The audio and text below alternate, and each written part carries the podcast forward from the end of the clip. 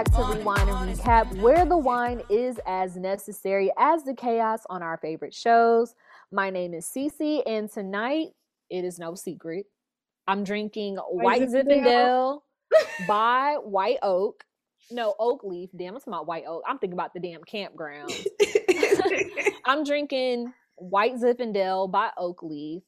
I told y'all this has become a White Zinfandel stand account. I'm surprised anything has like weaned me off a of red wine, but White Zinfandel has just been that girl to me.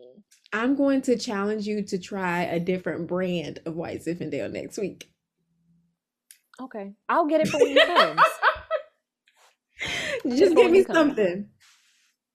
All right, tonight I'm actually drinking uh Sauvignon Blanc. Oh, by the way, I'm Princess. I'm your other co-host, and I'm drinking Sauvignon Blanc tonight by Frontera. That is also an Old Faithful brand for me, but I try to rotate them around a little bit. Um, That's a little yeah, bit shade. Bitch, I like what I like. I love you. Oh, I feel the judgment. I I'm sorry. I had to. I had to because you you be old faithful with that white Zinfandel and oak leaf every week. It's so like not even trying to plug them. Really, oak leaf, y'all need to give eh, us, but me, a brand deal. Cause baby, yeah. I put the coin in y'all pocket. Yeah. I love if you are someone who is afraid to try bitter wine, but you want to wine out still get you fucked up. Oak Leaf mm-hmm. is that girl, but White Zinfandel is is kind of got like that sweet but grown taste to it. Mm-hmm. So that's a good place to start. Mm-hmm. So yeah. Um. Anywho, before we jump into tonight's show, be sure that you guys are following us on Twitter, Instagram, and TikTok at Rewine and Recap. That is R E W I N E as an elephant, A N D R E C A P.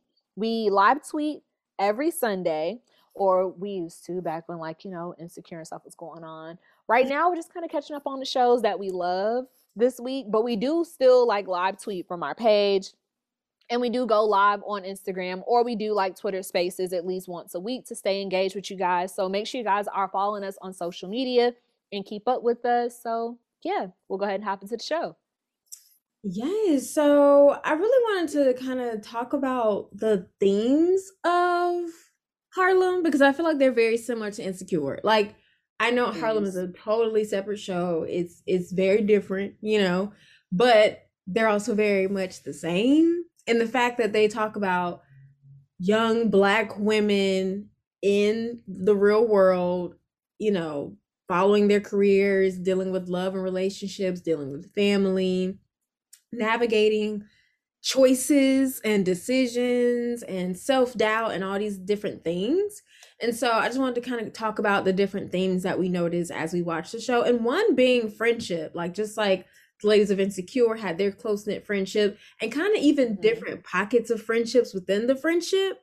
You yep. see that in Harlem too. And it was like, damn, like, you know, unfortunately, it's realistic. I hate when that happens, but it just kind of naturally happens sometimes in friendships. Things go in seasons. Sometimes sometimes people get close to another and get less close to another as things go on, on and on. But I just thought yeah. that was interesting how they had those similarities of how they navigate their sister circle. I think that that also comes from some time where like a friend will bring their friends to the friend group and then they become friends. I'm mm-hmm. thinking that that's kind of like what it gives like maybe um, Cam and fuck, why can I not think of her name? Queen. Cam and Ty were mm. like mm. friends, maybe, mm. and then maybe Quinn and what you call it were friends because we saw that, like, you know, Quinn wasn't always as stuck up and so as she used yeah. to be. Yeah. So I think that it may be uh, something that stems from like them just kind of bringing their own friends to the friend group. but at the end of the day, just like with Kelly and Tiffany and in Issa and Molly, they were all still best friends. They just kind of mm-hmm. had their own person yeah. within the group. So mm-hmm. yeah. Yeah. And I feel like Camille was kind of like the mother of the group, but I don't feel like mm-hmm. Insecure had like a mother of the group, which I kind of They was all childish. in their own right. Mm-hmm. I kind of appreciated no one being like the mother though. Like it's kind of annoying when someone's like the mother of the group. Like we're all grown. I feel like maybe because they're naturally maybe a bit more nurturing or like just the mm-hmm. warm one, but I just hate the term like mother of the group. I don't know why I, I hate it, but Camille is definitely that, and I see why because she is the most sensible, warm, kind of grounded, the most out of all of them. In um, friendship, because um, in relationship, right. that's a hard. Sisters like, all over the place. Yeah. But yeah, I just love seeing their friendship and their closeness and just how, you know, it felt very real. Like it felt like these bitches liked each other. You know what I'm saying? Like mm-hmm. they had friendship chemistry on screen, which was nice. You know, I don't really like to talk about chemistry on screen much anymore. I'm so scarred. I understand. We're gonna try not to use that word too much no, but, but, that is very important for a show to be believable. Chemistry has yes. to be there. Yes, and not just romantic chemistry, but like friendship chemistry, parental to child chemistry. Like it has to feel real to be mm-hmm. believable. And speaking of chemistry, Another theme was following their hearts, you know, romantically to be specific, and even like career wise. But if we're talking about Camille, following her heart, and even Quinn Child. following her heart at the end because mm-hmm. she wanted to, you know, bump coochie. She finally realized that that came out of nowhere. But I kind of saw it in really? the first episode. She kind of mentioned that she was gay. It was kind of like, oh, really? But it wasn't just like, oh, okay, that's what you're doing. But it was like, you know, yeah, I could see it. I, I was kind of thrown she off. Like. I thought she was strictly dickly. I could see it in her. I mean, I could see it when Chelsea came along. I was like, oh, I can see y'all together. Like they're cute. They're cute mm-hmm. for sure. It was beautiful women. So cute. Very beautiful women. I will watch the tape. So, Girl on Girl's a great category. Moving on. So Camille. Camille definitely had choices, you know. Um, she followed her heart, which we found out later in the season when she chose not to go with him to Paris and be her own woman and follow her own path. And Ooh. she ended up with Jameson. And Such a real thing. It is a real thing. I just don't think I would have walked away from Tyler Lepley, but I get the message. I, I understand okay. the concept. We would have been sleeping on the air mattress in Paris. I don't give a fuck. I would have been next to Tyler watching him make some steak and croissants and baguettes and whatever the fuck they make over there. But I just love seeing her, despite her fine ass man, choose herself and decide yep. like I love you, but I'm gonna let you go do you. And if we're meant to be, it'll happen. But right now, I have to choose Camille, and I thought that was really big for women to see and i i love that that ties into like her identity and her work because we see so many women sometimes that get so wrapped up in their man they don't know how to exist without mm-hmm. a nigga and i feel like i don't like that yeah. and i guess it's because it's like i am my own woman don't get me wrong because when i'm in love i'm very much a my man my man my man that's my man my man but like I know how to exist and how to breathe mm-hmm. without that man. There are some women who get in a relationship and it's like all they know is they nigga. Mm-hmm. They don't know how to mm-hmm. do nothing without him. They don't know how to breathe without him. And it's just like, leave that nigga at home. Yeah. Shit. Why are you why are you always talking why about is he this here? nigga? Fuck. Like that, yeah. I, I really love that like she chose herself because mm-hmm. most women would have been like I'm not leaving my nigga. Let's That's get on this plane to Paris. Period. Sure. And like, you know what I'm saying? So it's like I like you said, I really do appreciate that they showed that because oftentimes they show women in damsel in distress mode. And it's just like I gotta follow my man. I gotta follow my man. And I've seen it so many times in life where like women will do everything that they feel like they men want them to do, and then either that relationship doesn't work out, and then they resent that person mm-hmm. because they didn't take the opportunity to exist outside of their relationship. Yep. So, yep. I really did love that as well. And I agree with what you said. I love the fact that they showed that without her being a damsel in distress or without there being like cheating or betrayal. She just mm-hmm. decided, woke up one morning, was like, I don't want to do this shit no more. And that's very real because sometimes relationships can end without all of that, without, you know, a major thing. It's just like, I know. Guys, Again, that's why I was traumatized by the show. Yeah, yeah, it was a lot. And so I just appreciated them shedding like a real life light on it because insecure insecure gave us like the cheating, the you know the extreme instance, the reasons. Right. This gave us kind of like shit can end because it's just time for shit to end, or it's time for y'all to separate, and maybe you know in the future, which we saw, you know things will come back together. But yeah. another one was self identity and self worth. And I think Camille struggled with that when it came to her job a lot too.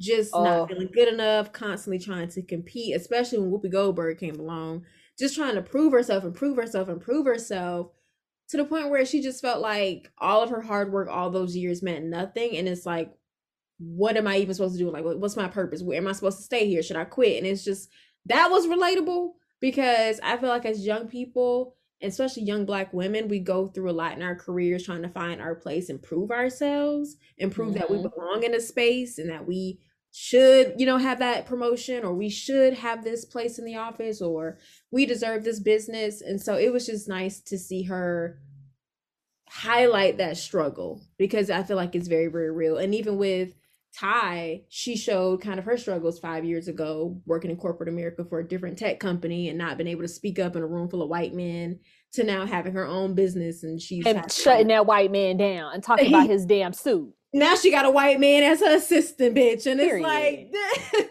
so I just love seeing how they showed their growth and just showed real as struggles as a woman in corporate corporate America or just a woman in the professional realm, period, because it's, it's really real. I can't believe I'm about to say this, but I feel like because we have this show and this is so much of what I wish Insecure spinoff Secure, I'm gonna keep putting it into the atmosphere, would have been. I think that Harlem is giving us what I would like to see Insecure evolve into as like mm-hmm. now we own our shit when really it's like the only person that's really kind of still trying to find their way is Angie. Angie. Yeah. Yeah. So I do love that. And like, I will say that, like, we didn't even tell y'all Happy New Year. I took a long pause think about that. I just thought about that. I'm like, we didn't even tell y'all Happy New Year. Oh shit! But going, but, but going into this new year, I think that I've learned a lot about, like we just said, self worth when it comes down to a job because we all know, like I'm just in school right now. I'm not working. Mm-hmm. Um, and I think having the strength to leave something that doesn't serve you and going somewhere where you're valued as an employee, like I've learned from just being in like a terrible work environment, that's something mm-hmm. that's very important to me. I want to feel valued. I want to know that I have superiors that have my back. I don't want to tap dance and have to perform or try to make somebody like me to give mm-hmm. me a position that I earned. And I feel like, yep. you know, even just from like I felt like a damn student in Camille's class. Like her lectures were the shit. You know what I'm saying? Mm-hmm. And it was the fact that she had that connection with the students and being able to bring in real life examples and things that they could relate to. And it wasn't just like I'm teaching at you. Like yeah. you could tell she was really passionate about it. And it came across as like she was having to perform for her advancement when it's yeah. like she, these shit. kids fuck with her. Yeah, yeah. Like, you know what I'm saying? Like you should want her to be a permanent part of it because her students genuinely enjoy her class. You know mm-hmm. what I'm mm-hmm. saying? and I feel like a lot of times, like you said, like we get into a space in um, our careers where we do a lot of competing. And I just don't want to do that no more. I want to mm-hmm. flow to what feels natural to me. I want to flow to where I feel accepted and invited and I feel safe. And yeah, like girl, don't get me started on jobs and knowing your fucking worth because baby. I love that. Last one is letting go of the past to make room for the future. I feel like I struggle with this, so I'm not even gonna speak on it. I think we all struggle with this to some extent. Being honest, the first one I think of surprisingly is Angie, and then Ty. Angie because I feel like Angie in the beginning of the season just held on so much to what she was and the success that she had that she was like stuck there. It was hard for her to say, okay, bitch, you got to get your shit together. You got to keep it moving. Like you don't have that same success anymore right now, but you can do the work and do the steps to get to a different place, maybe even better. And so I kind of saw her struggle with just kind of being in that like I used to be, and you know, I'm not shit no more. Nobody knows me no more. I used to, you know, to like finding herself getting in some plays and you know kind of getting her voice back again and getting her notoriety again which is really nice to see. And then ty obviously having a whole ass husband from the past. Which was very like huh? Very weird. And for her to hold on to it that long he was fine too. not he was okay. To not get a divorce like for five years I, I'm just, and it probably was longer than that because even in the flashback, she was still married. So it's just mm-hmm. like, who stays married that long? Like, if you're gonna vanish, at least have him served after you vanish and leave his ass. Like, I just, it was so weird to me how she just let that marriage linger as long as it did to the point now where this nigga can have claims on your business, bitch. That's a faux pas. Like, you gotta protect your bag. Like, yeah. And I'm ready to see that story unfold when we get to season two. Cause I'm just like, what? Like that was so random. So random. So random. And then for him to be like, I'm gonna show you what like what the hell? Is that a threat? Like you That sounds like a threat. Like I mm, the first thing I would have done before I even started a business was clear all that shit up because as soon as you're married, they have claims to that. And especially if you're married over 10 years, which she is, it's like girl, and in certain states it's right. And like yeah. after 10 years in certain states, they have access to half your 401k, retirement. It's like automatically. So it's like, girl, mm-hmm. you just left all this shit in the air for him to grab.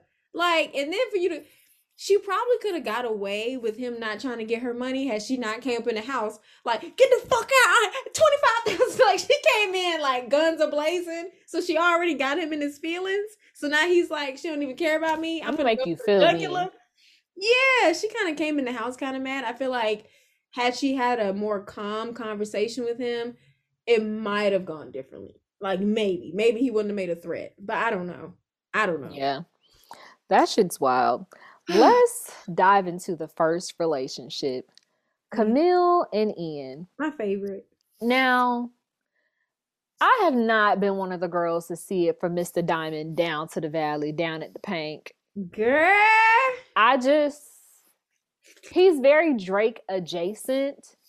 Hmm. And I don't see it for Aubrey because I can't unsee him as wheelchair Jimmy. Not Degrassi.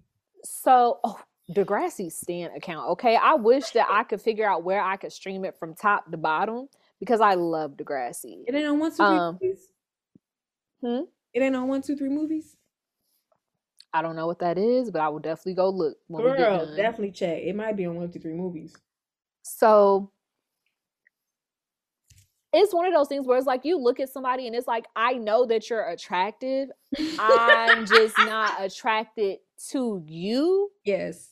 Because I think I have a thing with men that are like really pretty and it's like, oh, you're fine, but like you're not my kind of fine. He kind of rugged though. I think that's what I like. He's fine, but he got a little rugged like. I don't see him as oh. rugged. I see him as very polished, very pretty boy. Very, really? you know, Kappa is like he like he could just break out in a shimmy at any. I second. could see a shimmy, but I could also see him like changing my oil or my tire too. Mm-mm. You can see that when he start off with some old ripped jeans or something. He gives me ze. I can't. Wow, I, I can't. But I feel like this movie and just it was just something about his demeanor in this movie. I was like, oh, I kind of see what the girls see a little bit, but it's mm-hmm. like it start and stop at the show. It's not like how you know I carry on about my man that's not my man that needs yeah. my man that's yeah still my man. You right. know? Yeah. Like I just feel like he's definitely cute. First of all, I enjoy seeing him and Miracle together. I think that they are fucking yes. gorgeous. The both of them are beautiful as hell, but yes him and Camille, it was just like I think it's just the way he talked to her, like he like how he knew her. You know how I am about men. Like I think that mm-hmm. men are fine, but for me, it's about the demeanor. That's me and my literally me and my best friend were on the phone for like three hours before I hopped on the Zoom. That's what took me long. On top of the fact I was waiting on my food, but I'm like, you it's just something about food. a man's demeanor, and I feel like when a man just knows a woman, yep, it's just like it's something about hmm. that thoughtfulness. Because like there was a scene when they were in the airport and she was like freaking out and stuff, talking about her mom. He like calmed her down. And she started freaking out about the password. He was like, You're spiraling. Like, it's just like the way he just knows her little moves. He knows how to calm her down. He knows it's just, I love their chemistry from that standpoint. His, I, so I love Tyler Lepley, period. But I do feel like sometimes his acting makes me just like cringe a little bit. Like, I do feel like he need more classes. So I feel like maybe that's what it is. Because his acting feels like he'll be in a moment, but then he'll break it. And it's like, why are you breaking this? Let it happen. Like, be in this moment. I feel like sometimes he is he gets into it, but then he'll stop. Like, I can't explain it. It's like like he just his like how I feel break, about gas break. Huh? That's how I knew when it went from being Molly to Yvonne on that episode. Right. Like I'm gonna tell you the perfect episode. I know I know that this is not about insecure, but y'all know I this is insecure Santa account. Yeah. When her and Andrew were arguing, and her phone was just like, "What? Oh my god, who calling?" I'm like, I know you don't expect us to believe that shit, mm. but I'm gonna let you have it so I can get through the rest of this episode. Oh my gosh, I, what the fuck? Who's calling? Molly's acting definitely sometimes. I can see how her and Tyler are similar with their acting because, like, it feels like a little like what's the word? Like Mom was rehearsed. last episode up though, bitch. She, she did, but it up. Earlier episodes and earlier seasons, it's very hard to kind of like it. rehearsed and like gas break, gas break. Like just be the character and stay there, you know. But I do think mm-hmm. they had Camille and Ian have really good moments of chemistry, and when they're in those moments, I'm like, I believe this. Like y'all just stay together and love each other and get married and have babies. Like that's just how I I just feel. But I'm sorry, I got to say it. I feel like just the best on-screen chemi- chemistry. What the Ooh. fuck? This wine is beating Damn, my ass. started. Uh, bitch, I done went from here to here. Oh, okay. Oh, so I just feel like the best on-screen chemistry. I live for Issa and Lawrence. Mm-hmm. Are you gonna say Kofi and? I don't want to keep speaking on that because I feel like that's translated off, you know. But yeah, but yeah, like I just love love on film that feels like something might be going on off the cameras, you know. Mm-hmm. I like that kind of chemistry, and I didn't yeah. get that from Camille and Ian, but it was good enough for the show for me to believe it. Mm-hmm. It wasn't necessarily on Meagan's part. Yeah. So, well, um, I we mentioned earlier about her adjusting her life for Ian and kind of how she had that conversation with her, I guess, what they call them, not mentor. instructor, but mentor, maybe you know, mm-hmm. um, about how she went through that and how that kind of that conversation replayed in her head and how she was like, "Am I becoming her? Becoming my mom?" And it was a heartbreaking scene because like I just felt where she was coming from. Like I felt how hard that decision probably was for her. Like this is a man you mm-hmm. love, like I've been together forever. And to have to end the relationship, to turn down the trip, not go with him, and end the relationship in the same breath, I know that was a lot. Like it was just a lot. Yeah. And then when I saw him pull out the ring box in the taxi, I was just like, bitch, no. Like I was just on the verge of tears because I'm like, we didn't get that part in the beginning of the season when they showed them breaking up. So it was just like he was gonna commit and everything. So that was a lot for me to digest. And then Ian comes back to town, they reunite, and it's like everything all over again. They go through this song and dance trying to avoid each other until they finally, you know, say hello at their friends wedding or engagement party, whatever the fuck that weird shit was. Yeah, she was like, um I the friend was like, uh, I was hoping that you would come because you know it would be very like I would be very frustrated if you didn't show up just because Ian was there. Yeah, but I think it was more so Camille mm-hmm. than him, mm-hmm. like avoiding her. Mm-hmm. So hmm. he saw her too. She he said he saw her at the bar. Remember? They both avoided. Well, they both avoided each other at Angie's singing thingy at the bar but Camille kept trying to avoid him. Mm-hmm. So yeah, I definitely think she was in her head the most about it. Um and then they go outside and talk and he's like he's engaged. She bring up this little beautiful ass bitch. I'm like, God damn, why she couldn't be like not as cute? Bruh. Beautiful woman's fiance, and I'm like, oh, this is now she got to break up a happy home. I knew that was going how I knew that's how it was going to end. I just didn't know when it was going to happen because that's always like Sometimes you got to do what you got to do. Okay, so it was just um that was kind of sucky, and then them accepting their feelings for one another towards the end, which is the big cliffhanger, and them kissing and his fiance seeing it. That Girl. left me like, damn, when is season two coming out? Because I need this. Like that part threw up. caught me threw up. Bitch, because I was okay. They're talking. She's fighting for her man. Okay, y'all gonna kiss, but nobody's around. And then here come this bitch holding her dress. Little Maria, Maria, caught they ass. Caught they, caught they ass. That sucked real bad. I I'm ready for season two already. And that's why I feel like, just like how we've discussed in previous episodes, why men need to stop jumping into shit when they know that they are not over an ex, especially enough for you to still feel like you love somebody. Cause girl, right. Um, let's talk about how while we on them, how he fucking texts her, like, are we making a mistake? Mm-hmm. You are engaged, nigga. What do you yeah. mean? Are we making a mistake? I'm only, I only have engaged? a boyfriend. It's nothing for me to leave him. Yes, you are making a mistake because why mm-hmm. are you mm-hmm. even texting me, asking me some shit like that? Yeah. When you it, you don't it's not even a girlfriend. You have a fucking fiance, nigga. Yeah. Your wedding is like days away.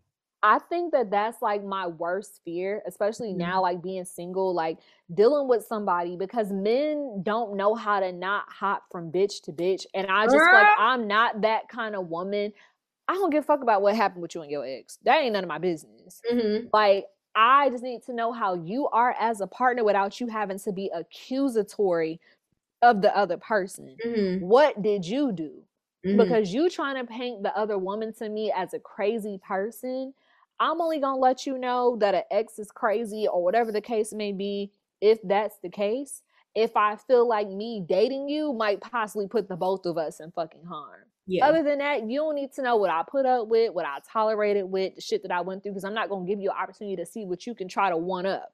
Mm-hmm. I'm not doing that. Mm-hmm.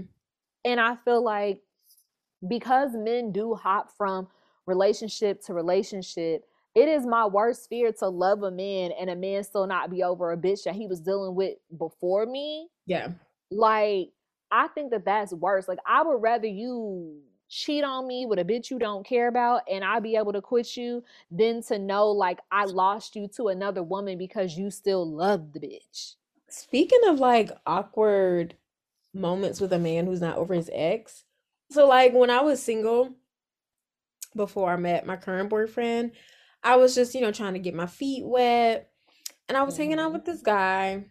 We met up, went to his apartment. I went to use the bathroom, and there were literally like two pictures of him and his ex balled up in the trash. I could see because it wasn't all the way balled. Up. I was like, he just threw these damn pictures. I'm screaming. like this nigga still his heart, he got a band-aid over that damn rib. It ain't even healed. It ain't sealed up good yet. He didn't put no damn hot glue on it. He just put some damn tape on it and said, "Let me invite this bitch over." And not even good tape. Not even good tape, because bitch, I can see the wound literally looking back at me. I was like, what the fuck? And like, it wasn't anything serious. It was just like our first hangout. But I was like, this is what niggas do. Like, they can't even just be like, hey, I'm just out here having fun. Like, I'm fresh out not even looking for nothing serious. I'm just trying to get myself back out there and meet people and see where it goes. Da, da, da, da, You might see some pictures on my Instagram. I'm just not in a place where I'm like niggas just don't know how to communicate. And niggas also don't know how to be alone. Niggas don't know how to take breaks and be single. And that's why they keep running to the same type of bitch, or it keeps yep. ended up being something that is not. And you know what's crazy? Like I don't even think that like men don't want love. Yeah. I just think that niggas they don't know how to sit by themselves mm-hmm. long enough to figure out what it is that they want. Like even now, like I haven't talked to anybody or hung out with anybody consistently in like over a year. Mm-hmm. Really rolling into two years if I keep this up. Yeah. Like no hoes on the roster. Literally just chilling. Mm-hmm. And I'm like, in that time, that lets me know through dating people when I take a break what I don't want. Men never have that because they don't know how to just cool out, my nigga. Yeah. Yeah. They don't give Like- themselves a chance to get any clarity. Like No, any type of ever. self-awareness at all. ever. Ever. Whew. But Ever. um then she meets Jameson, you know. Her little That was weird as fuck. And that's why I don't deal with internet niggas. that was weird to me too. Cause then they meet at like some type of presentation with her and her like mentor, new instructor, Whoopi Goldberg or something. Like he heard her present or heard Whoopi Goldberg do something. They were in the same professional room at one point.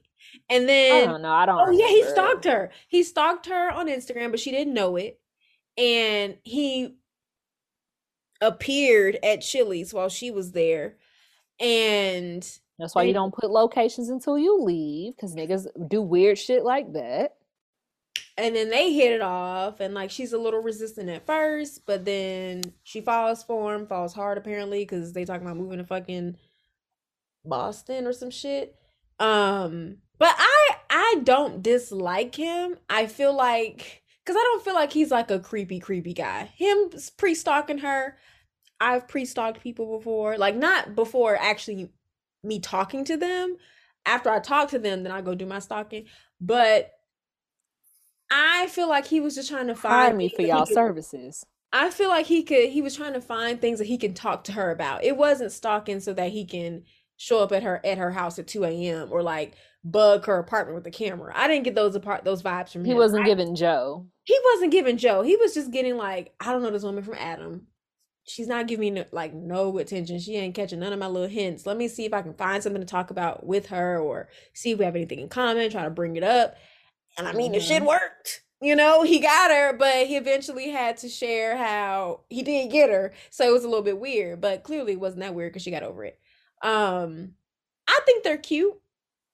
I do think he's a band-aid for her as well and I Mhm. never I never felt I felt like it was very much like Nathan and Issa without the disappearance and ghosting. It was just very much a safe relationship. It was convenient. He was reliable. He was a good man. Probably had some, you know, decent dick, great body, you know, cute face, fine. you know? And so it was like, this works. You know, I have somebody. I'm not alone. This is a good man. Da da da da. Mhm. And sometimes that's just not enough if that's not where your heart is. And bitch, your ass should have been alone too.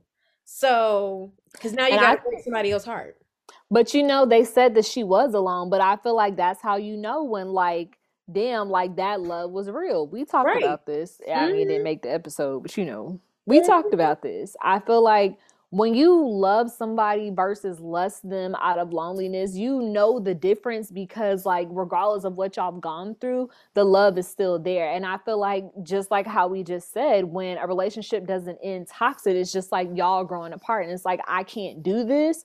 I Mhm. feel like that's worse than a relationship of you loving someone who like violated your trust. Because if Mhm. it's no real reason to like break up other than irre- irreconcilable differences, or Mhm. like y'all have grown apart or y'all are being pulled in two different directions, it's a lot harder to let something like that go because the love is still there. Yep. So yeah, I I agree with that. girl, And then she, I don't know. she almost did the same damn thing of considering moving with him and leaving with him. And I think that might have been what like kind of snapped her a little bit to go after her man. 'cause she Mhm. was like, if I'm gonna rearrange my damn life again, I might as well do it for the nigga I love, you know? Yep. So boom, Quinn go drop off this dress. She's like, uh, uh, uh, uh, I know what ain't, I know what ain't my opportunity. So she run up in that damn building and try to find her man, change her mind, and boom, there go her man. So it's like, I don't know. I think she just made her very impulsive decision. I do feel like she should have broke up with that nigga first, because technically now she's cheating, like Issa. Mm. Um, but she did it. But she she just didn't heart. get caught. She just didn't Yeah. get caught yet. She's gonna probably go home and tell him in the next season. Go home all sad and shit. "Ah, Can I talk to you? Because unlike unlike Issa, make Camille wears her shit on her face. You know, she's like very Mhm. emotional. Like Issa came home. Oh, I brought some cake. Like this bitch. She wasn't even trying to show shit and just had Lawrence in the same room with Daniel and came home acting normal. Girl. Camille don't have it in her. So I know in the next season she's gonna go home crying and you know have a very soulful conversation with Jameson about If she even go home. Hello. now she gonna pull a tie and just fucking vanish to Paris. Hello. Oh my god. If sis even go home. Child. And then we have Quinn. Quinn Quinn, Girl. Quinn.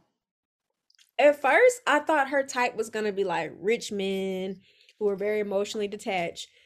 No, she just Quinn date niggas that steal from her. Quinn gives me the type of person who is very desperate for a relationship that she will just accept anything. And Mhm. you know what's crazy is I've heard people try to say to me that like oh sometimes people just want somebody and like it's not about the money. And you know, I just know and I hope that I will never get to that point because it's always about the money for me. Sorry. You're not gonna date for love. You're gonna date for a little bit of love. You a Taurus. You still kind of simpy. Yeah, but I'm not gonna give myself the opportunity to love you if you ain't got no money. The money come first. And I say Said we're not doing no bro dick in 2022. girl, we wasn't doing it in 2021 or 2020. Ever. That's why I've been single since I've been single. Right. Mm-mm, I ain't playing that because I feel like Yeah. Dealing with insecure, I feel like one thing that makes men insecure is having a bad bitch, Mm-hmm. having a bad bitch that other niggas know is a bad bitch, Mm-hmm. but then also having a bad bitch that got her money together and they don't.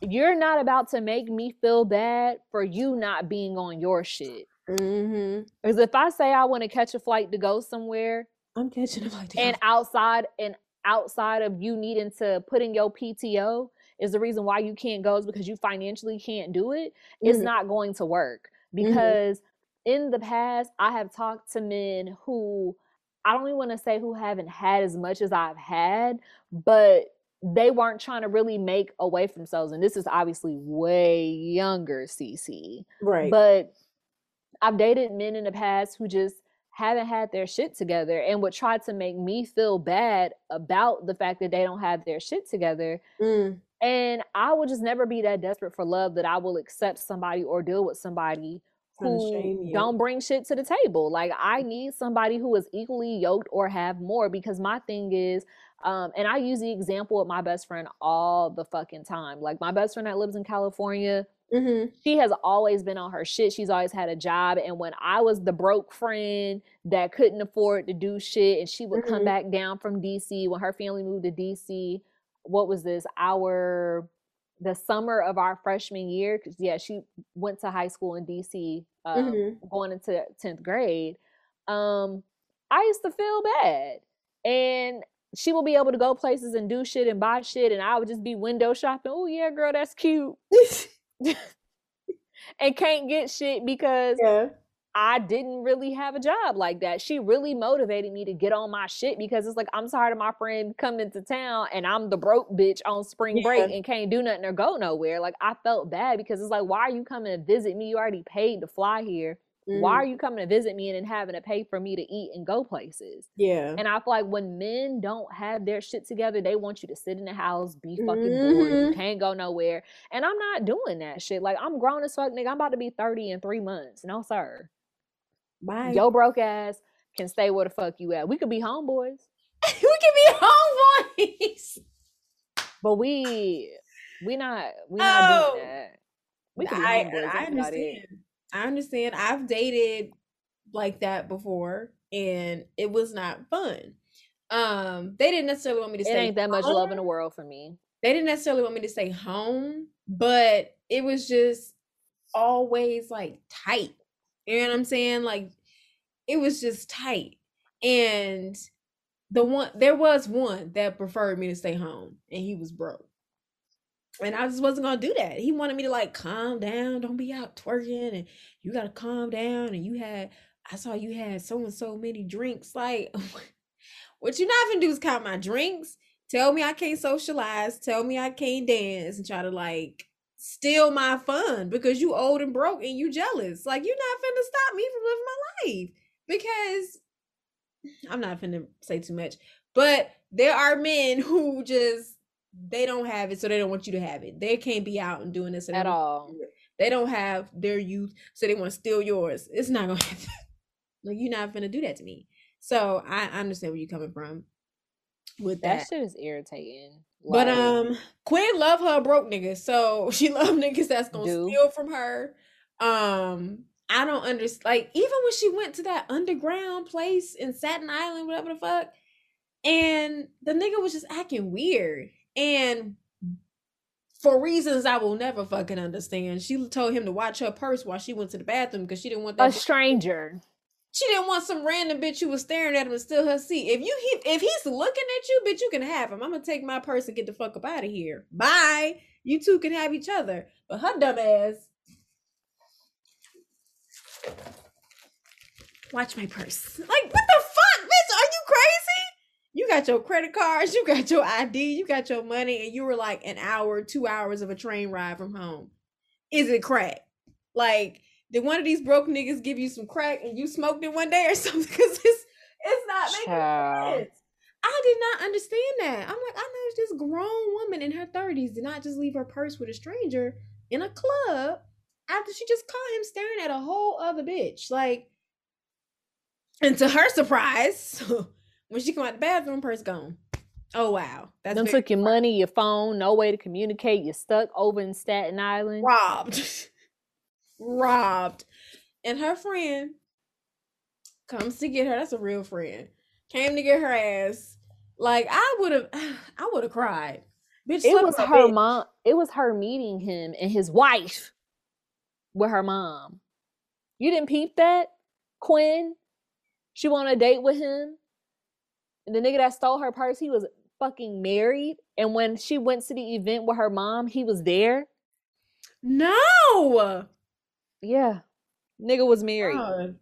It's also been two months. I I watched the last three episodes today. It was been two months since I've seen like the other seven. So I probably missed that detail. But that's fucking crazy. Girl. So and he was out with her and looking at other bitches while his wife was out. Another reason why I'm scared. That nigga probably had chlamydia or something. I'm scared. Floating around like, hey, hey New Girl. York. I know New York got to be worse than Atlanta too. It got to be. That's just a dirty ass city altogether. anyway, mm. Sean Arnez Ballard. No, I'm sorry, Ar- Arnez Khaled, because you know he banged that thing. Okay, okay. You seen that interview where he threw that crip flag out with no. Nessa? No. Arnez is a crip in real life and did an interview with Nessa Colin Kaepernick girlfriend, and threw his th- he threw his blue flag out his pocket. Hold on, Arnez Ballard. Yes. He ain't no damn Richard Richard. Yes, Bitch, yes, Richard.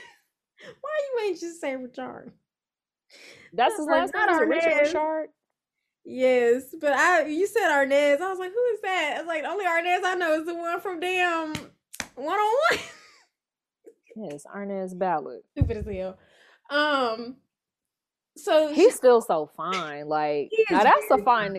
He gives me. He got that Michael Ealy and Nathan thing on. I think it's that light skin green eye shit where he look like he could just yeah. play a role where he'll snap a bitch neck in half. But you want to watch it though. He'll be a good villain. Mm-hmm. Yeah. And so it was just interesting to see her go through all these different fucking relationships. And then she meets him, but she has struggles with like trying to accept his career and like present him to her family and friends without being embarrassed and their whole up. he ran her ass for filth too. He did because i'm like this is a good he might be a stripping ass nigga but he a good man. Like he's a decent guy. And like she needed to be told about herself because bitch how you gonna judge me when you dating crackheads? So it's like at least i'm a step up. Like what the fuck? So i was really happy that he told her about herself because she is kind of uppity and she needed to hear it. Like he's a to really me, good guy to me, it's just like you live with your grandma and you got a kid. I understand the situation. I just like where I'm at right now. Niggas with kids is like the antichrist to me. Never. Well, never again. I just can't. But It's I just feel like it was the grandma being in the room and the kid popping up. Hey, Dad. like, Bro, that's some embarrassing ass shit. it's just like He like about naked. She in the bed, like, hey dad, ass like, naked. get your ass out of here. I just mm-mm. Oh man. But I thought they were cute together until again were. she unexpectedly falls for this woman while she out with his son. Like was literally about to lip lock with Chelsea cute ass. And that boy said, Yuck, ew. About to go home and tell his daddy too. Was like, damn, he finna tell it. His I know he a little damn recording device. He finna go home and tell that shit. hey, Quinn was out with this one lady and they almost kissed her. We was at the bowling alley, Dad. What? Yeah, I said ew. oh my god, and the bitch wanna be like, we we won this for you, trying to bribe his ass. Nah. He finna tell it. He you know, in season two, that could probably be our prediction segment today, like what we think is gonna happen in season two. He probably gonna been done already told his daddy by the time she get back, and by the time she sees him again, he probably already gonna damn But if he a freak, he ain't gonna care. He gonna be like, shit, I wanna watch. You feel me? girl? Well, maybe so. Yeah, please, okay? Well, I love that fucking video. idea. She, they are Bruh. both beautiful. Like honestly, I'm Yes. for her to live her best bisexual life in season two. Girl, because Chelsea's cute, you cute. I wanna Inez see- Ballot, cute. Mhm. I want to see y'all kiss, kiss, Uh, please. kiss, kiss hard. Not Mike Tyson. I'm crying. Bitch. oh, Ty. I love Ty. I love me a good stud. Bitch. Okay. I love me a good stud. I've loved Ty since episode one. I've loved her. Same. She's so fucking funny. She's my favorite. Her outfits are on point. Her humor. Her everything, and Angie are my favorite because I love an obnoxious bitch. Angie. She's the complete opposite of me. You know, I'm very calm, very lax. I have my jokes, but I ain't outlandish like her. I Mhm. love Angie. Angie is fucking hilarious. But I like Angie, but I I, would love her. Ty and Quinn are my favorite if I had to choose two. If I had to choose, Quinn gives me anxiety. quirkiness that I connect to, like this weird corny shit that I like.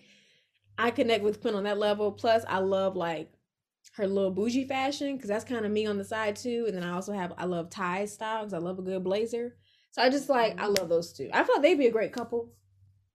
They like each other. You know, Yep. that'd be cute.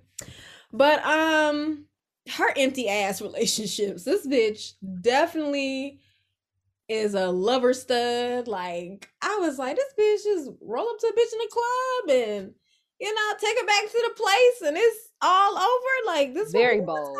Very bold. So we clearly have this, you know, pattern of behavior sketched out about Mhm. her and how she's just empty and emotionally detached. And then she fall for this white woman.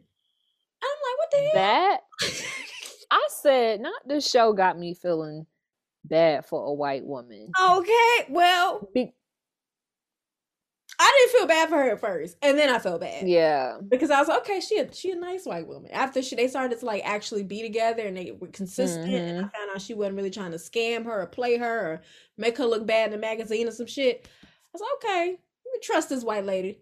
And then Ty just like started seeing black people look at her wrong, and she was just like overthinking everything and like Yeah. trying to ditch her and you know snub her because she felt like because she's black and she's the owner of a black queer dating app that she can never be seen with no white hole like it's, that's not how it works you can love who you want to love Th- that doesn't mean that you still also Yeah. can't love this black queer dating app that you created those two things can coexist you know simultaneously and so i think she just got in her own head about that and ruined a really great relationship For no reason. for no reason at all because I actually started to like her. And then she, you know, has this terrible condition and she ends up in the hospital. I think it was what was it endometriosis or fibroids, but she needed a hysterectomy. I can't remember. It might have been a hysterectomy because I feel like when people have hysterectomies, they can no longer have kids, and that was, was one of the things that they talked to her about. It was a hysterectomy, yeah. but I can't remember why she needed the hysterectomy. Like, was it fibroids? Was it endometriosis? Was it an ovarian cyst? I can't remember what it was, but she had to have a hysterectomy, and then that was like really mm-hmm. kind of like, damn, because she can't ever have kids again. And Ty found out she had to have one. It was just like, I know how life changing that is for a woman and how much that affects her body. And so, mm-hmm. even though Ty wasn't romantically involved with anyone at that point, you can tell she was like, damn, I might want a family. Like, you know, I, I may right. have wanted to have that at one point, and now I, I can't do it myself. My partner would have to do it. So that was just a lot. Um, and then the bitches found out she married Could a nigga show up as the power of attorney or beneficiary, whatever, to the hospital. And that was just like, what the fuck? Like, who is this nigga? So that was really shocking for me. Child, them churn was like, who the fuck? Right. Like that was just so random. And then I think that episode after that, which is where I picked up today, um, we do the five year flashback. You know, mm-hmm. five years ago we kind of which I excuse me, I really appreciated that because you know I love a good proper timeline, time lapse, you know, mm-hmm. and I, I was happy we got to see the full process of who they used to be compared to where they are present time and like what led to these decisions, what led to where they are now, how they were before, like to see Angie successful living in a big ass townhouse and Chanel down, you know, it was just interesting mm-hmm. to see mm-hmm. their journey and what led to everything and then to kind of jump forward again. It was like, fuck, like I, I kind of get like why y'all are the way you are. So I thought that was really interesting. And to see Ty with a black woman dating a black woman. Bitch, Shayla, I said, do I like women? I just I think I just I, do I have a thing for demeanors. Mm-hmm. And I'm just like, I just could never see me dating a woman. Please, LBGTQIA community, I am the biggest fucking ally. Mm-hmm. I think that women are beautiful. I just don't know that I could see myself dating one. Mm-hmm. I said, well, hmm.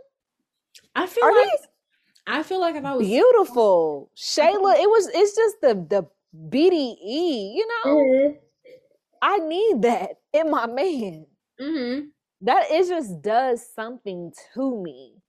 The reassurance, the chemistry that Ty had with every woman that she dated in the show is like mm-hmm. it was just like she let her nuts hang. She did. She and did. I love that. I hated her with that damn ponytail wig on. Jesus Christ. What made him do that? Like what I was like, bring back the blonde bob, like the blonde buzz cut. Like that's what I need. What the hell is this shit? Like that blonde wig. I mean, that black wig was so random. I was like, I know she was still trying. But you wanted me to give Grace the Molly and Tiffany last episode. Princess, kiss my ass. Please. I, I was like, what is this? Like, I know she's probably still trying to find herself and stuff, but anyway, um, girl, she definitely gives BDE without even fucking trying.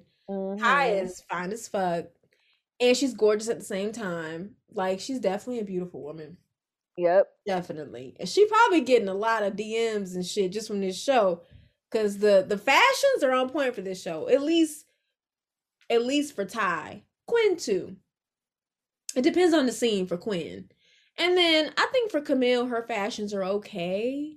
I do want her to do something besides the burgundy locks. I'm kind of over that style. I want something else. I want her to do a little something different in season two. Cause they had that them them um burgundy locks. That bob was everything on Meagan. Yes. All, can we talk about how Meagan Good has been fine since fine was fine, and she just keeps In... getting better with age. How? Like she gets like, sexier and sexier. I'm just like, I love her. What the fuck? She's a bad bitch. And you know the little event, the little premiere event with uh Robert Richard, and she was there, and Kyla Pratt, and they all took that picture. Why was I calling him Richard Richard? Who the fuck is Richard Richard? Yeah, it's Robert Richard, friend. It's okay. but Bitch, um, I was saying that shit with my chest too. And they all took that picture, and Meagan had that blonde bob and the denim little collar dress, and bitch, I said I boobies, waist, and booty. God. That you pastor know? ain't know what to do with it. Sorry, Meagan.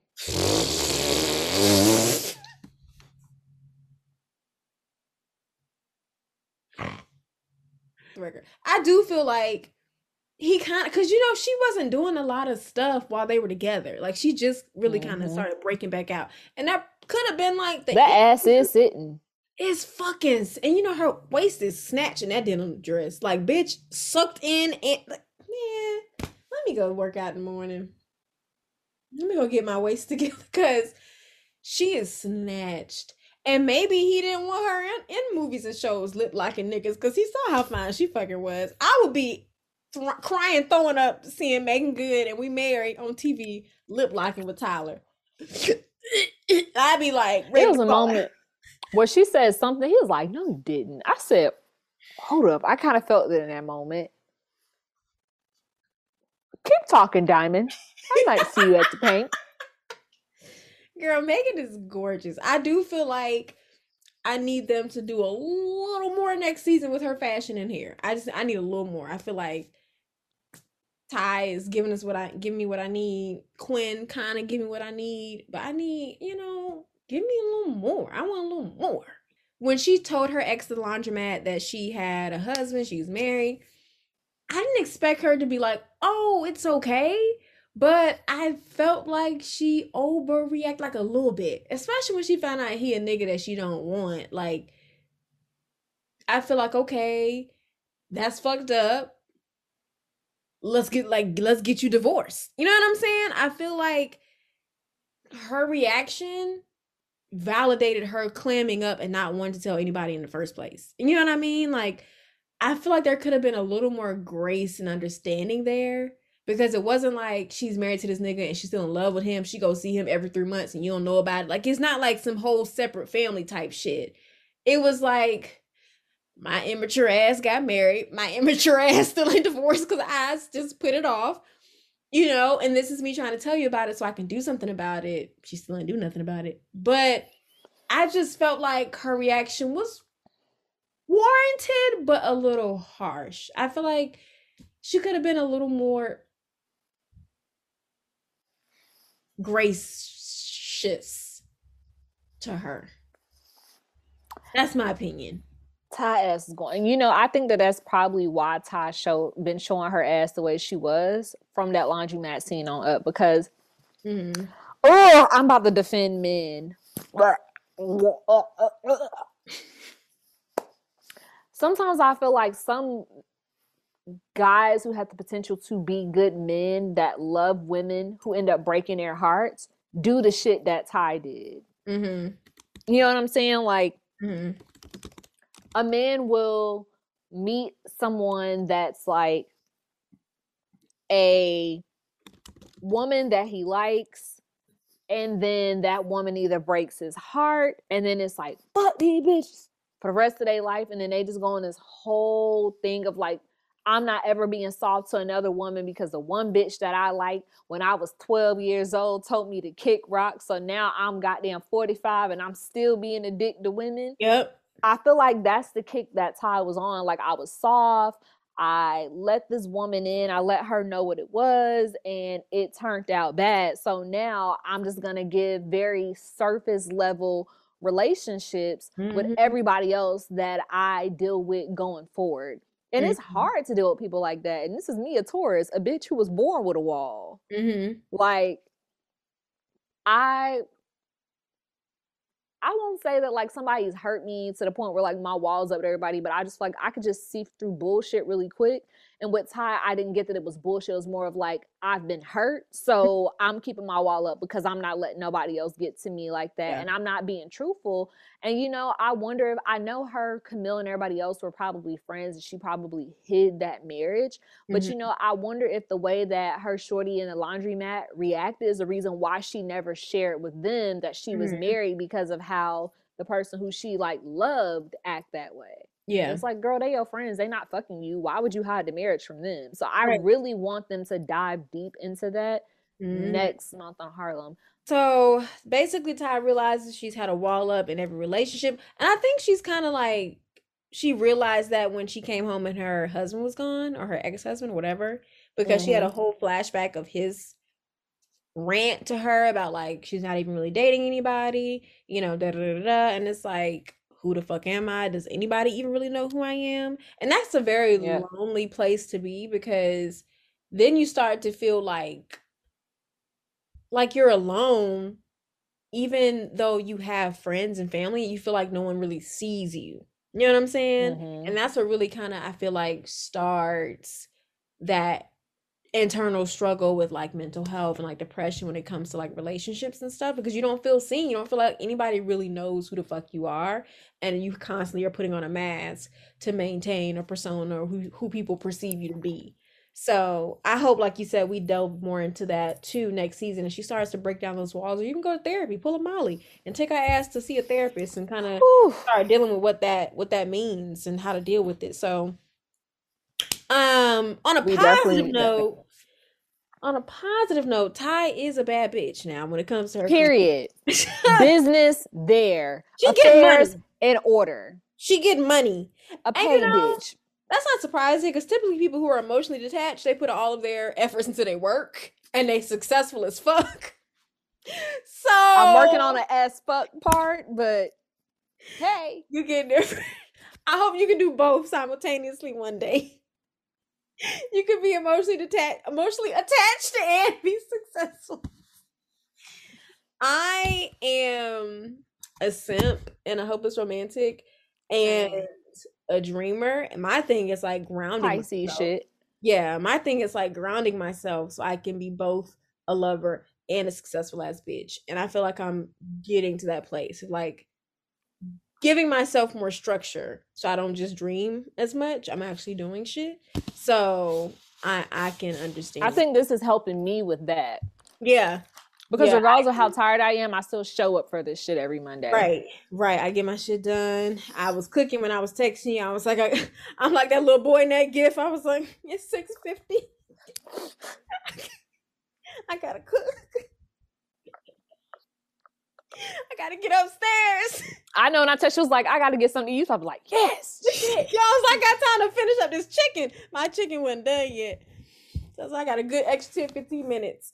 Um, but yeah, she is amazing as far as her career goes. She was working for a tech company dominated by white men. I understand that. I understand having to fight for your place or make sure your voice is valid. Thankfully, the company I work for, they welcome opinions, they welcome um, ideas and things like that. You don't have to feel like your opinion isn't valid.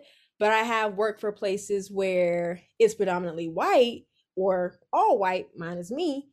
And I'm like fighting for my place, working in modern corporate America around white people, young white people, predominantly men, and just trying to find your fucking voice, even if it's something that you probably are more skilled at or have more expertise on.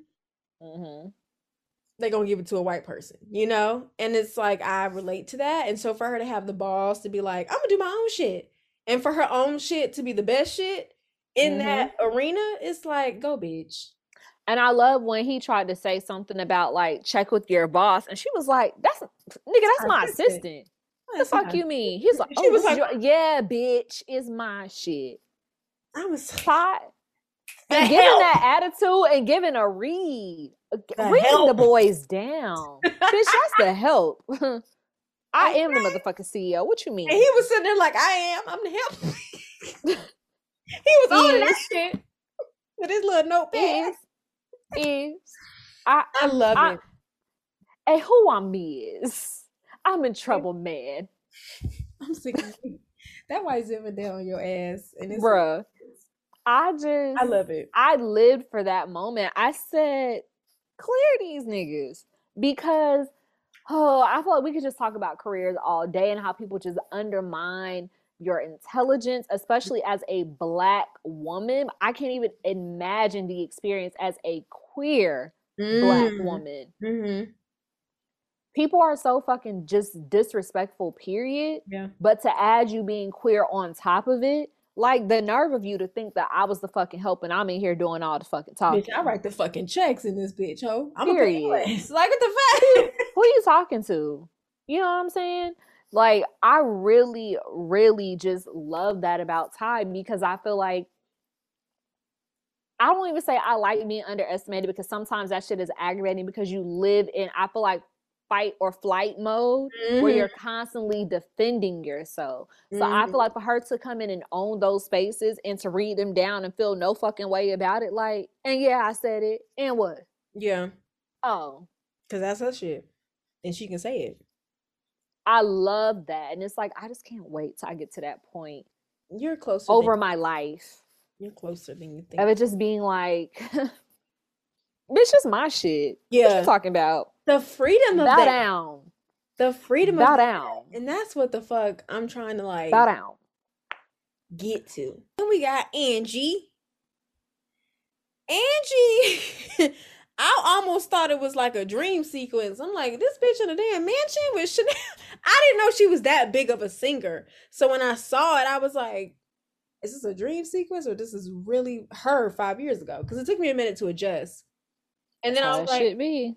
I was like, oh no, this this her shit. Like she really a bad bitch with a record label. I mean, record deal, and like, you know, with a driver, because you know she be Ubering and fucking her Uber drivers and shit. So I'm like, she got a driver and everything. Who live in his vehicle? live in his damn car. I was so sad about that because I thought they had a real connection. Chill. Um, but now, fast forward, she's in a place where she's still trying to redefine herself and like find her place in the industry again. And I think she's doing well. You know, she's doing well with it so far. But then mm-hmm. the season ended with Get Out getting canceled. And they basically saying Girl. get the fuck out. So now I want to see season two, kind of how she picks herself up from that. Because now she's had not, not only one blow, but two blows. You know what I'm saying? So it's got to be mm-hmm. really hard for somebody to adjust. But that to. shit is her fault. Is it? She wrote the letter to Jordan Peele. Remember that? Oh fuck. You damn right. And she said, no, no, no, no, no, no, no, no, no, no. Bitch, that lead." shit had me crying. Did you know I thought about that episode we recorded? When you did that shit, no, no, no. That's what the fuck I thought about too. I was like, wait a fucking minute.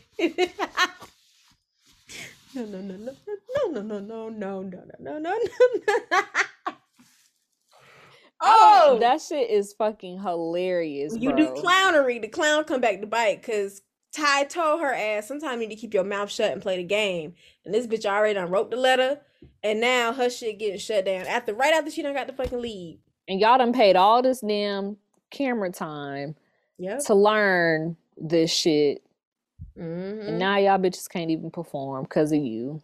I think we'll get to this probably in predictions too, but I'm hoping in season two this this humbles her a little bit. Like, bitch, play the mm-hmm. game. Like, Learn to shut up. play the game and you can get what the fuck you want. Like Tye's investor was white woman. You know what I mean? Like do the shit and you can get the funds that you're looking for, the support or whatever. Like you just gotta do this shit. We talked about this with and Insecure. Sometimes you gotta play mm-hmm. the game until you are a kingpin in the game. You know what I mean? You gotta work your way up. So maybe she'll that'll ring for her in season two. And um she also dealt with a lot of self-doubt with taking chances with opportunities and stuff. Like before she got into the play, she was kind of nervous about it and she took chances with singing at the club, the bar, and like just working her way back up. So I did see her take a lot of chances, but I feel like she also burned herself with the chances as she took them. It was like every time she took a step, like she scorched the ground that she walked on every time she walked. And it's like you gotta you getting in your own way. Pick your battles.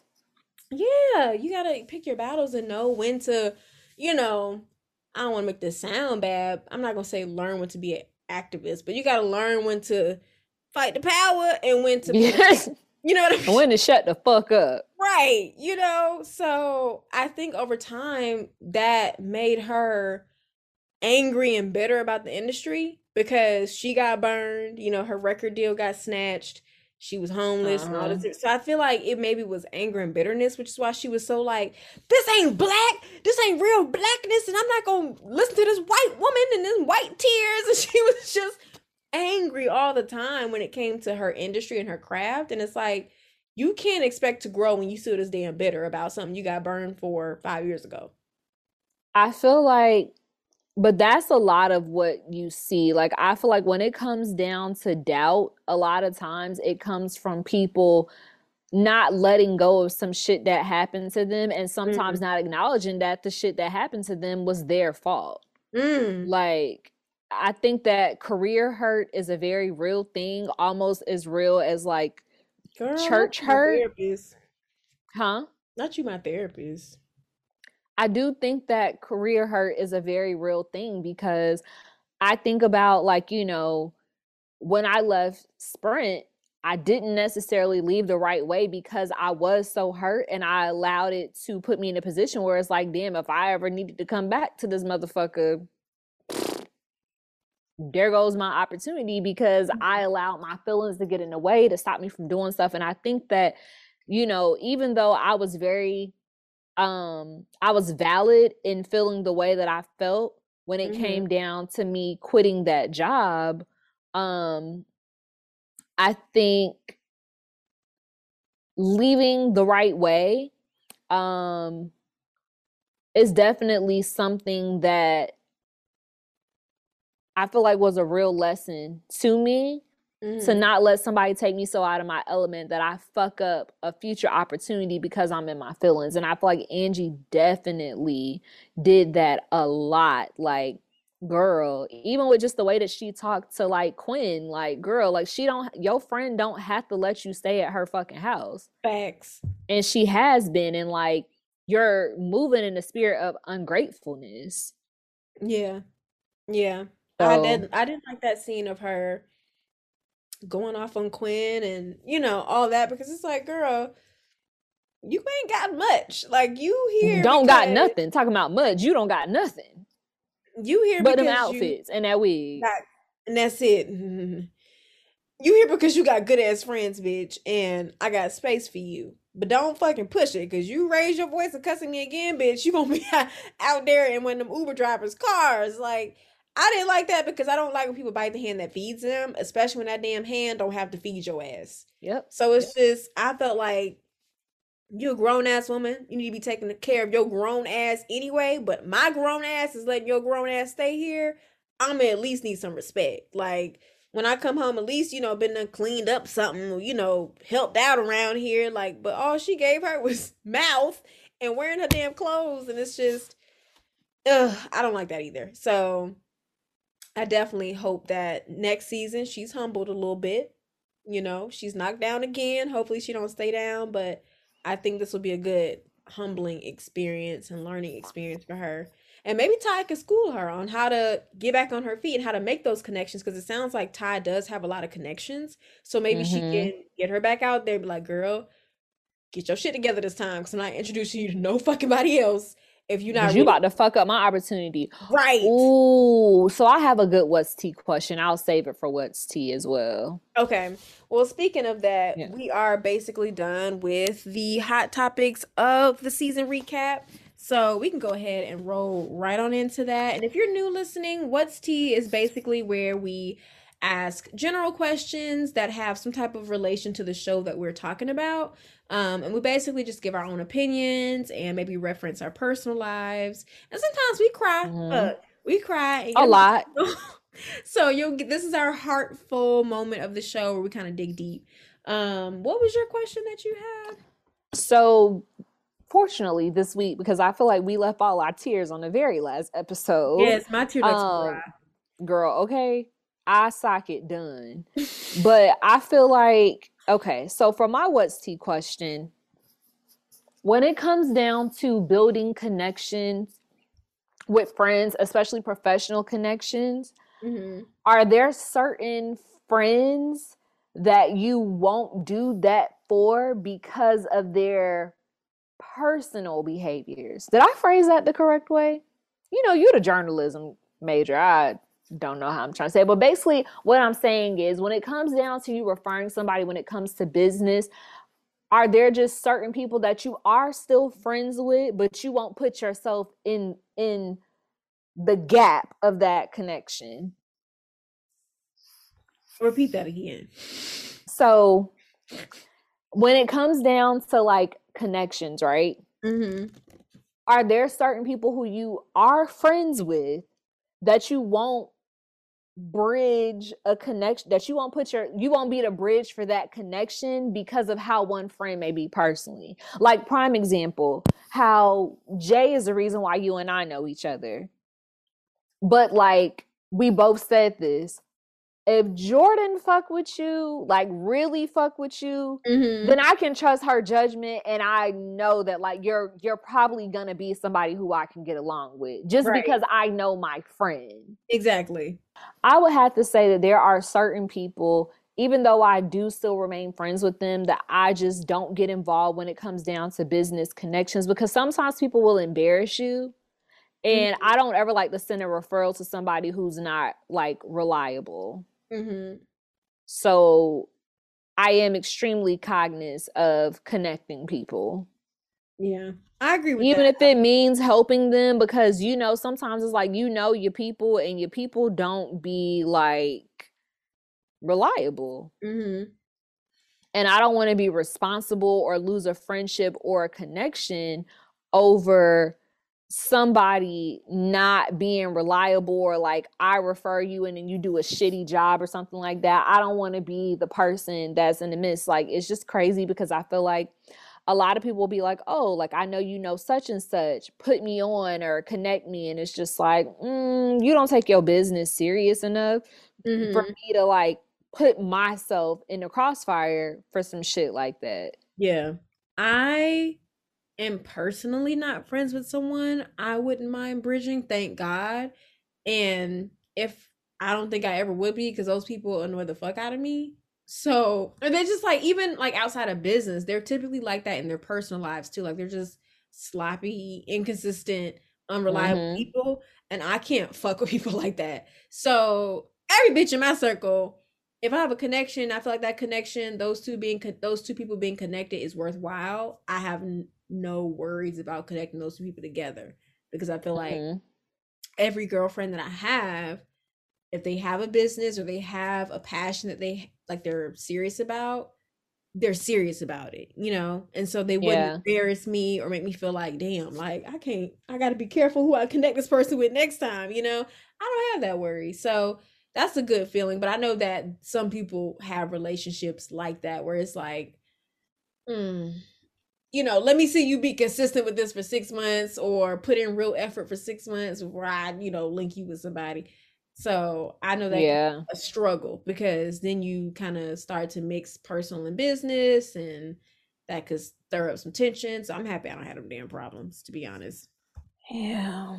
It's definitely happened to me before. and it's like that shit that shit is annoying as fuck because it's like, damn, like I can't even look out for the cookout because yo ass unreliable. Like that shit is just a very uncomfortable feeling to be put in business and personality wise. So it's mm-hmm. like I have people who I'm cool with that are that are good at certain shit and I know people that I can that I can connect them with, but they're inconsistent with themselves, that I'm not gonna be the person to be like, yeah, let me tell you about such and such, because then when you don't show up, I feel like that looks bad on me.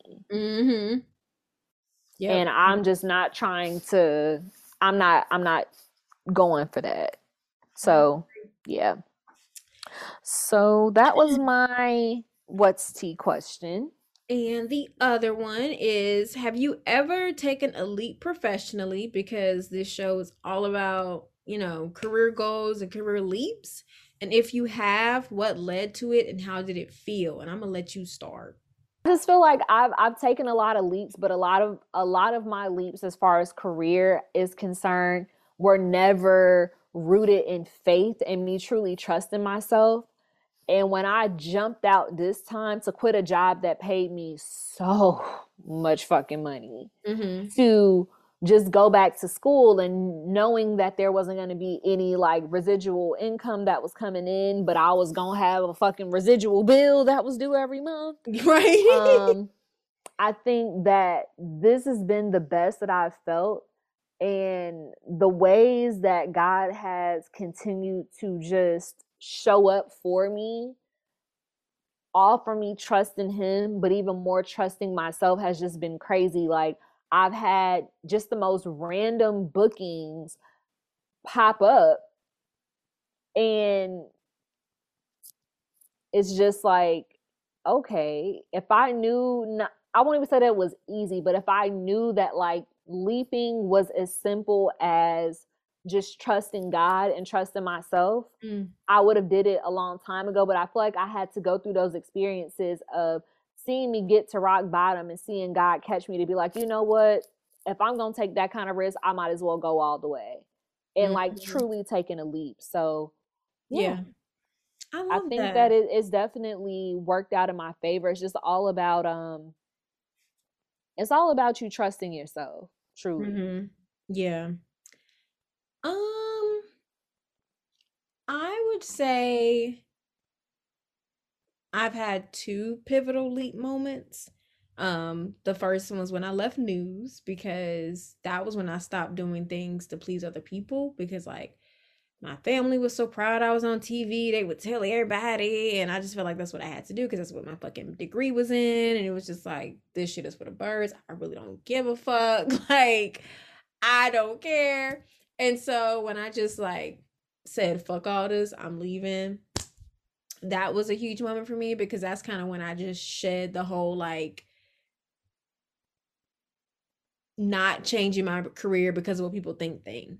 And now I'm in a mm-hmm. place where I'm pivoting because I'm just ready to pivot again. Like it's not because I'm gonna I'm not gonna stay in a job because what people think. I'm not gonna stay here because I don't want to look bad. Like it's I'm ready to pivot, I'm just gonna fucking pivot. And I feel like I'm ready to do that and I'm in a place where I want to elevate or switch lanes or do something else or acquire the credentials that I need to switch lanes, and I'm just gonna fucking do it. And so it feels good to be in that place where it's like I don't so much have the I'm not so much shedding, you know, appearances, persona thing. I'm more so just shedding an old chapter. Like, okay, I'm done with this. It was great. Now I want to do something else. So, because I literally, like I told you, taught myself marketing. Like I would just YouTube a bunch of shit and I was able to land a marketing job just off of my freelancing experience. So, mm-hmm. um, now I'm in a place where it's like I reinvented myself one time. I can do that shit again. So exactly. I'm just on that path of like, and that's why I think it's so important to remember your journey and like recollect the shit you've already done because if you can remember those things, then you can give yourself comfort of knowing I did it once, I can do it again. Like, bitch, yep. you switched from journalism to marketing, you can go from marketing to real estate. Like, that shit ain't nothing. You know, you can do it again. Bitches do it all the time. So I'm in that mind space now and I'm excited about it. And there's always a level of like, a little bit of nervousness and fear every time you elevate and go to a new level or switch lanes or whatever the case may be. But I think the key is to not let that fear take up more space than your persistence and courage and like willing to do the work. You know, you have to outshine the fear basically. And that's kind of the place that I'm in. It's like, this shit is scary, but we're not going to let that stop us from doing the work we got to do to get there and pushing through and believing in ourselves and networking because we got to do work to get to where we want to be. So I'm in that place of just being okay, you know, being happy with the movement and the pivoting and the uncomfortability and let myself adjust as I go and taking it day by day. So, I don't think with leaping, and I think I said this even in that podcast episode that you mentioned a lot, it's just, you know, it's not going to be comfortable. Like it. leaping it's not going to be easy. It's not going to be like always, it's not going to feel normal, you know? It's not going to feel easy at all. Ever. And I think that's what I'm making peace with because this real estate thing is very new for me. And it's like, mm-hmm. of course, I'll need my marketing skills once I get to that point, but I'm not at that point yet. Right now, I'm at the point of learning and downloading information. And this information is new. It's a little intimidating, but I'm like, bitch, you can do this. Like, this is yep. nothing. Like, we went to college. We can do this. We went and did news. We can do this. So it's just me just reaffirming myself as I go through this process of newness that we've done it once, we can do it again. We've done it once, we can do it again. And just believing that. And I want to add to what you said because this was a part that kept me starting over and that kept pushing me back into corporate America. Mm-hmm. When shit, you when you feel like shit is going wrong, don't stop Mm-hmm. Because I will tell y'all the moment when I was like at my lowest, like the most recent moment I was at my lowest was 2019. Mm-hmm. My Sprint job was fucking terrible. I just could not, I felt like I just couldn't even breathe in there.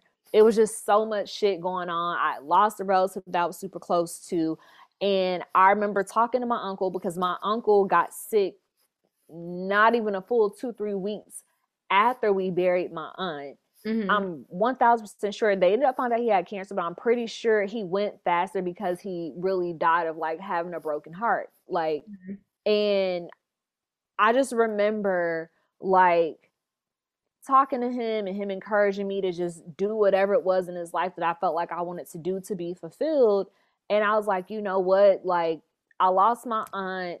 Um, not happy where I'm at. And literally two months later, I quit my job. So it was like literally three mm, yeah three days before my 27th birthday i was like oh it's perfectly aligned my lease was up in april mm-hmm. like i was about to turn 23 a job that came available at MAC and i'm like oh this is right on time i went and put a deposit down on an apartment toured it paid my security deposit paid my first fucking three months of rent like mm-hmm. i was ready to fucking leave Mm-hmm. And then the MAC shit fell through for reasons on their end that I really don't feel like discussing. Mm-hmm. But the job ended up not falling through for me because of something that they had going on at the counter prior to me applying to go there. And immediately I went into panic mode. What I'm gonna do? Oh my God, I, I don't quit this job. I, I, I don't quit my Sprint job. That's salary plus commission. What, what I'm gonna do? What I'm gonna do without a job? And instead of getting through my get throughs, I froze up. Mm-hmm. And it seemed like after that happened, everything went wrong. Car fucked up. Damn. Some random ass bill popped up that I had yeah. to pay for. Like it just seemed like in that moment when I feel like God was trying to test my faith to see if I really want it, instead of me being like, you know what, I'ma stand tall. I do want this and I'ma get through it. Mm-hmm. I curled up because it didn't look the way that I expected it to look. I expected it to be smooth sailing because everything seemed like it was aligned, and that wasn't the case. Mm-hmm. And that was the reason why I ended up being in Colombia. So mm-hmm. I feel like when you are on this journey, you have to understand that just because you want something, um, yeah, alignment is is important, but alignment doesn't always mean that shit is going to be perfect and i think that people get that confused alignment is not equivalent to perfection. Mm-hmm. Some you gon' sometimes you gonna yeah, have to go true. through some shit and you gonna get some tests to see just how bad you really want the shit you say you want. Mm-hmm. And I mm-hmm. actually just put this shit on my story um maybe two days ago. Yeah, because it's not my story now. And I said, you know, um, if somebody not supporting you or shit not going your way, is enough to stop you from doing what you think you want to do, then you don't really want it as bad as you say you do. Mm-hmm. And I feel like, like I said, like now I've gotten to a point in my life when it comes down to making leaps and careers. And I literally tweeted this earlier. I'm just like, you know, my trust in God has me living my life so reckless because I know that things are going to fall through for me. Mm. Like. I don't even know if I told you, I think I did. But girl, my fucking Instacart account got disabled because this nigga tried to say that I misused funds because the fucking cashier rang out some fucking stamps on my order that I mm-hmm. didn't ring out. And you know, like that's where my extra side money come from. I mm-hmm. can go mm-hmm. anywhere and do that shit. Yeah. Girl, I had applied for Shipt literally months back. And they were like, oh, well, you on a waiting list. And at first I start I kind of started panicking because I'm like, that's my extra money. And yeah, I could go get clients, but now I'm gonna have to hustle even harder to do like my makeup shit, to do my photography shit. Girl, why the fuck my Shipt account just got approved today? And they're like, oh, your stuff's on the way, your card's on the way. And I'm like, nobody but God. Yeah. You will not put me through some shit that I cannot handle. And it's like, mm-hmm. and even still with that, already know it's like, okay, cool, ship is cool. That's my backup money because my goal is to not have to spend any of the money that I have saved while I'm in school because I want to use some of that money to invest in my equipment to really get my business up and running the way that I want it to run when yeah. I'm done um, with school. So I'm just like, you know, I in those ways, God reminds me of like before you like before you get yourself worked out, do you know who the fuck I am? Oh, okay. Act like it. And I'm sorry if y'all Christian as hell and y'all think it's blasphemous, but let me tell you something. When you serve the God I serve, you gonna cuss a little bit because bitch, he makes me want to shout all the time. And that's just period. I be some cussing Christians. We said that in like episode one okay. entire podcast. Okay. Like uh, my my worship come with a little bit of profanity. And that's just period. But I just feel like, you know, just things like that that really do remind me of like the God that I serve. You have to really believe and like mean that shit. Mm-hmm that's the only way you're going to get through it because it is scary. It is uncertain. But if you show up for yourself, God literally has no choice but to meet you halfway. And yeah. I think that a lot of times the reason why people can't go through an entrepreneurship or why they can't take those leaps and quit that job and know that something better is on the way when they're unhappy is because they're moving out of fear instead of being like, you know what, God, I see that you see that I'm uncomfortable and I need to make this choice for my mental health. And I know, you know, maybe my bank account might not look the best. Maybe my car might not be in the best condition. Maybe my living situation isn't the best. So I'm mm-hmm. going to do what I need to do to get myself in a better mental space. And I'm going to trust you to do the rest. Yeah. God ain't let me down yet. I know that's right. And sometimes when I feel like I was let down, my denial was really redirection and it put me in a place that was even better. I'll never mm. forget again 2019 when I quit working at Sprint and that whole shit happened with MAC and I was like, fuck, I'm gonna be stuck in Colombia. Like you said, worry about what everybody gonna think about me. Like, oh, she didn't quit this fucking job because she acting like she can't handle people talking to her any kind of way. And she just need to suck that shit up and just stay at the job. And it's like, no, that shit was draining me. I was literally crying every day in my car on lunch break because I wanted to beat multiple people's asses in that fucking job mm-hmm. and knew that I could not do that legally I'm gonna talk about personally, because personally I would have, but legally, I think about some shit. You know mm-hmm. what I'm mm-hmm. saying?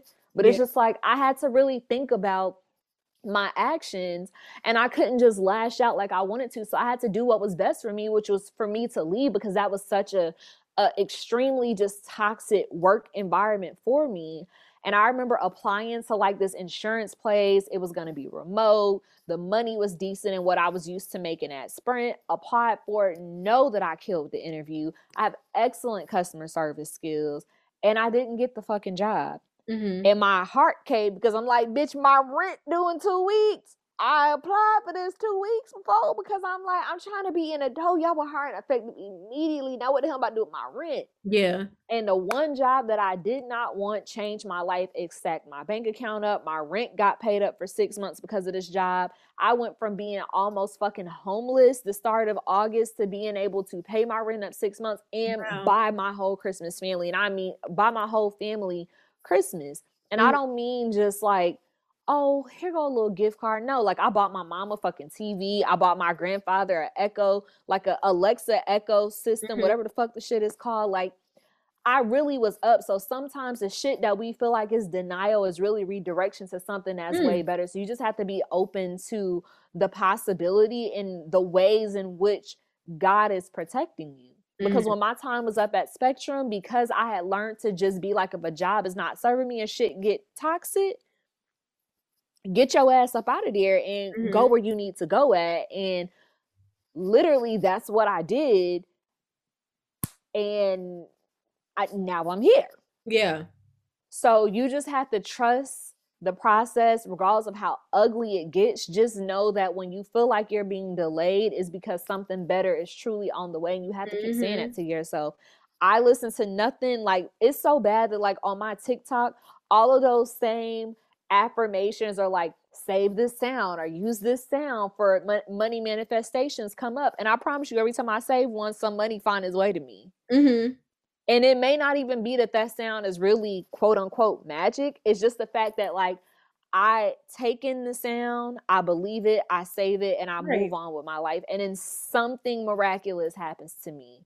Everything, connections, love, money, job opportunities, all that shit is energy. You need to be aligned with shit. Mm-hmm. And that's just how I've been floating through life. Like, bitch, you need to get in alignment. So, period. Yeah. I love that. I love that. I hope y'all got something from that because I just love hearing about your journey and how like you leaped and stuff because it's hella inspiring. It really, really is. It inspires me. Young grown just, you know? Now it's time for what was said, sweetie.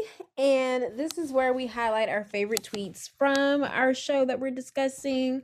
Um, I know I mentioned that we would pick three, but I only got two.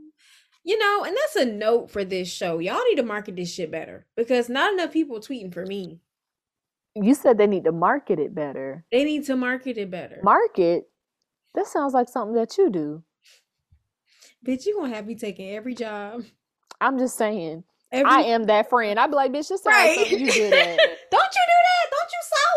Bitch, don't you sell shoes and shit? Damn. bitch, don't you make TikTok outfits? Right? This sound like a job for you. Don't you got a studio? Don't you make beats? That is me, bitch. If I could find my friend a job, I'm gonna oh, do it. They do need to market better because, like, I'm looking for like tweets and stuff, and it's like even the tweets that are here, not much like engagement. There are only a few, maybe like over a hundred interactions, and it's like that means don't nobody know know enough about this damn show. Y'all hear that? Amazon Prime, Harlem team, y'all gotta do better. We love this damn show, but y'all not marketing enough. but anyway, Don't worry, I'm gonna apply for you. huh? You gonna you gonna I'm gonna for me? apply for you. You need my contact information?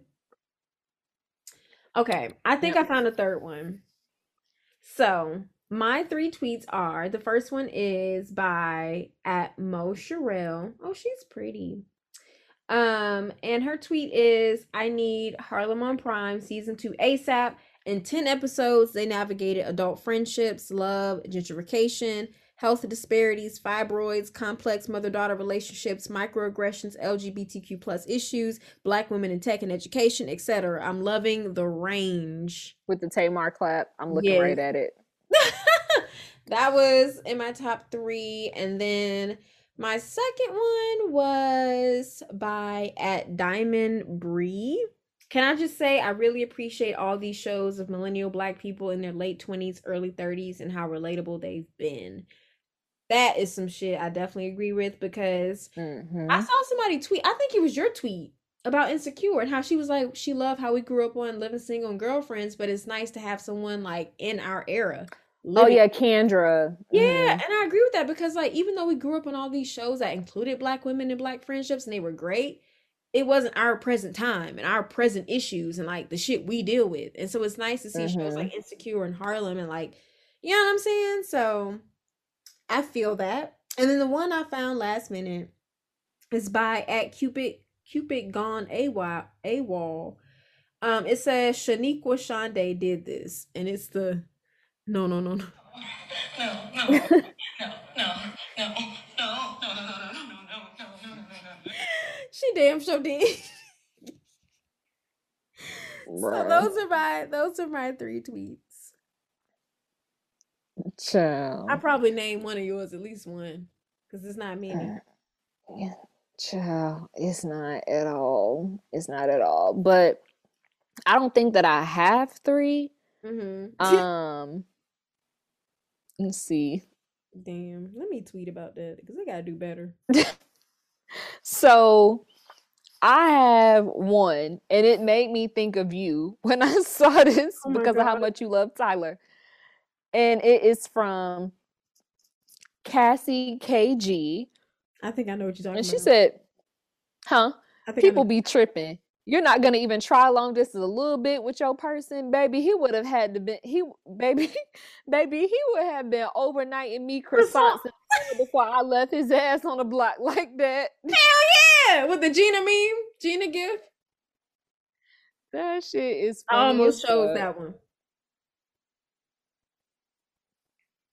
That shit had me crying. So it's another one that I'm trying to find too that had me howling. Here we go. Okay. So the other one is from Kanita P247. And it says, I love it when Camille said stripper Sean looks like Bobby from her high school and he had an annoying hmm. cousin Skeeter. The reference for you young motherfuckers that don't know shit about cousin Skeeter, you know. Skeeter's the one for me. Something, some, some, some with his high profile.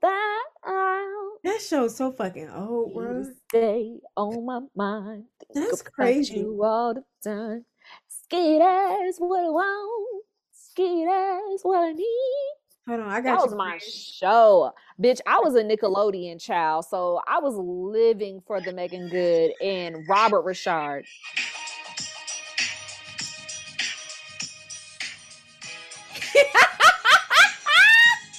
Bitch, used to fuck the bankhead bounce up, okay?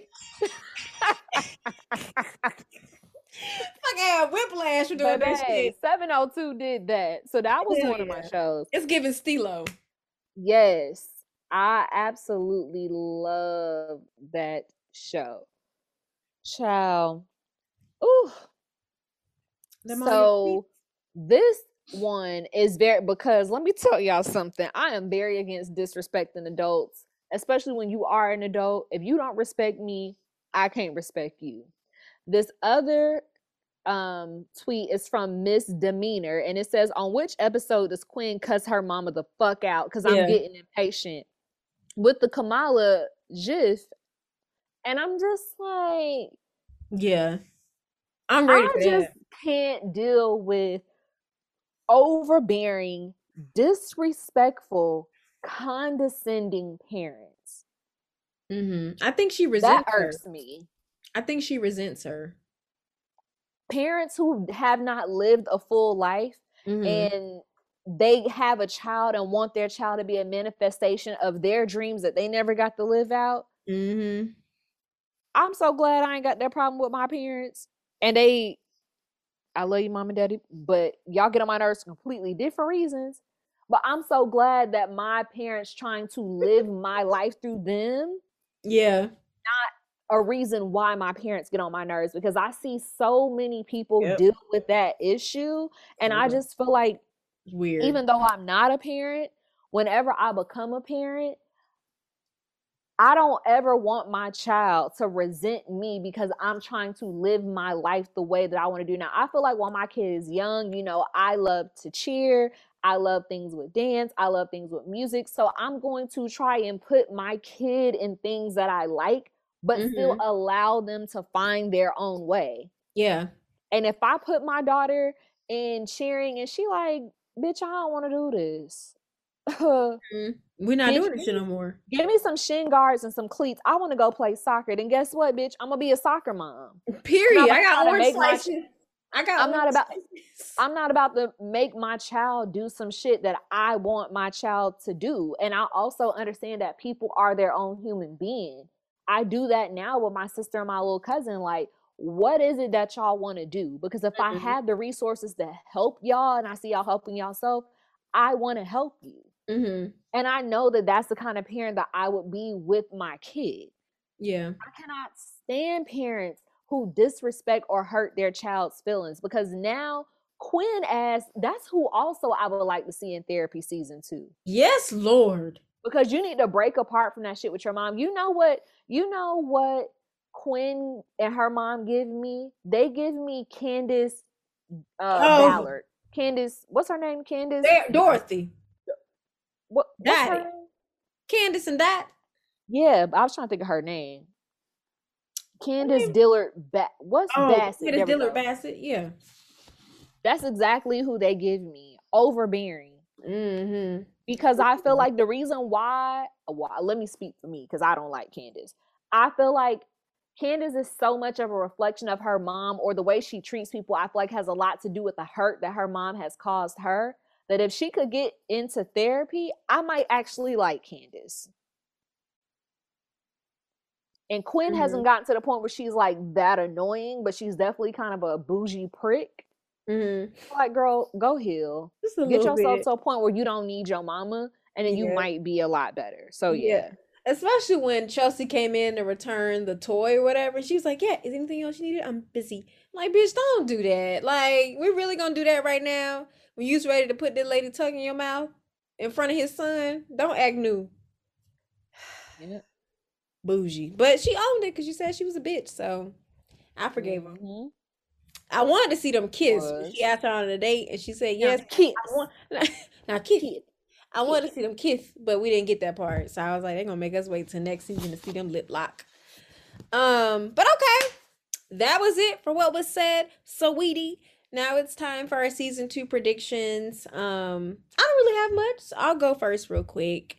I feel like um we're gonna start with Camille and Ian because they nasty. Um I feel like the new season may may start with Mira saying Ian and they like snap out of the kiss or Camille notices her and she's like stop stop kissing me because like Mira's right there and like you know he go and chase after her and we get the whole like spiel of I still love her and why did you drag me through all this bullshit? You know all that. Um I feel like that's gonna happen and I feel like now she's gonna have to go home to Jameson and she's gonna be you know giving us that cute little Meagan Good face when she in distress that she gonna walk through the door looking like that. And she got to tell him that she loved Tyler and she's not over him and blah blah blah blah and all that shit. And I think I think he's not gonna take it well. I think he's gonna be really hurt. Mhm. She's probably gonna cry because she seems really emotional. Um, that's all I got for that so far. I think they're gonna start like their whole new chapter, kind of like how Issa and Lawrence when they got back together before he found out about that baby. They're gonna have their good little, you know, honeymoon thing again. It's gonna be. We might even get a montage. I hope we get one, cause I love that montage right after butt cheeks. right after Issa and Lawrence got together. I want some more butt cheeks, you know. Um, and then for Tye, I would love to see her um end up in therapy, you know, start going to therapy.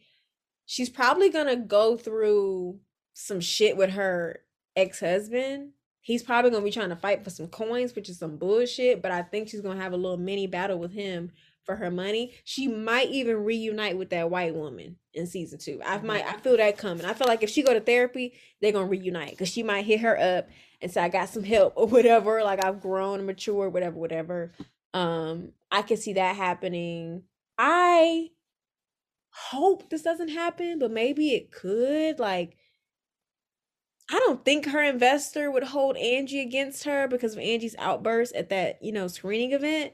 But I just hope Tye's business doesn't get attacked or like the investor is like, I want to pull out because I do not know you were associated with people Right, like right. da, da, da. You know what I mean? Like I just hope that doesn't happen. And then now she can't even pay her husband no money.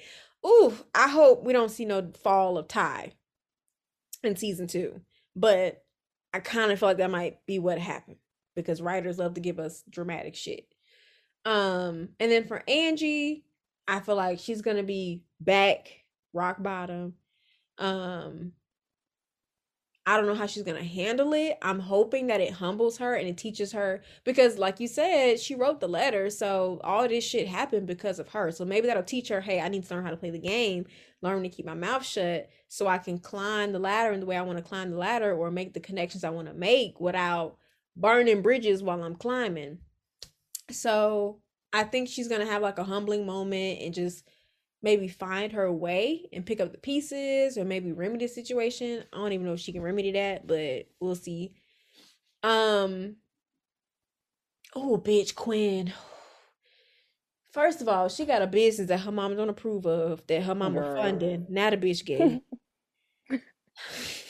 And you was trying to hook up with my auntie, so bitch, you better accept that as me. her mama finna eat her up. And it's just like, Mhm. damn, she gonna need therapy. Like Quinn will need, she needs therapy now, but she definitely gonna need, and I feel her kind of going through this whole like hiding it type of phase where she wants to be with Chelsea, but she wants to hide it too. You know, she only want to go to gay places. She only, you know, want to be PDA in the places where there are other gay people, not publicly PDA, you know? I don't know. So I feel like she might go through a little bit of what Tye went through, where she was like questioning her, like not questioning her sexuality, because Tye knows she gay, but where Tye was like Mhm. questioning her relationship with that white woman. I feel like she's gonna question her relationship with this woman because just judgment. She's not used to being outwardly bisexual or whatever, and just outwardly showing sexual chemistry or sexual affection to another woman. I think she may deal with the whole persona appearance thing because she bougie as fuck. And then her mama. I definitely feel like we might we might we we might get a cussing next season. We might get a cussing. I hope so. I hope she cuss her mama the fuck. I hope so. she need it. And I would love to see her in therapy too, like you said, right along with Quinn. I mean, right along with Tye. They need to go see the same person. That's all I got though. I think. Oh, Camille and her job. She need a job. I don't know what she's gonna do about that though. I really have nothing for Ian it. might take care of her. He might. He might. But then I don't think I don't think that's gonna fulfill her though. And that might be could be what break them up. You know how Issa and Lawrence had they were good and they broke up a fucking again? That could be the thing that like they're good and then they like hit another wall because she's like, Well, I don't want you to take care of me. I she I don't know. But maybe that could be the start of her doing her own thing. Maybe she decides to write a book or some shit. I don't fucking know. Who knows? Maybe she decides to go independent or self-employed or start I don't know. That part I'm still stuck on. It could be anything. That's all I got for now. Child. So, hmm. Let me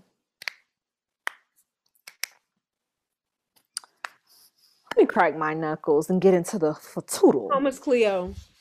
So, I think that um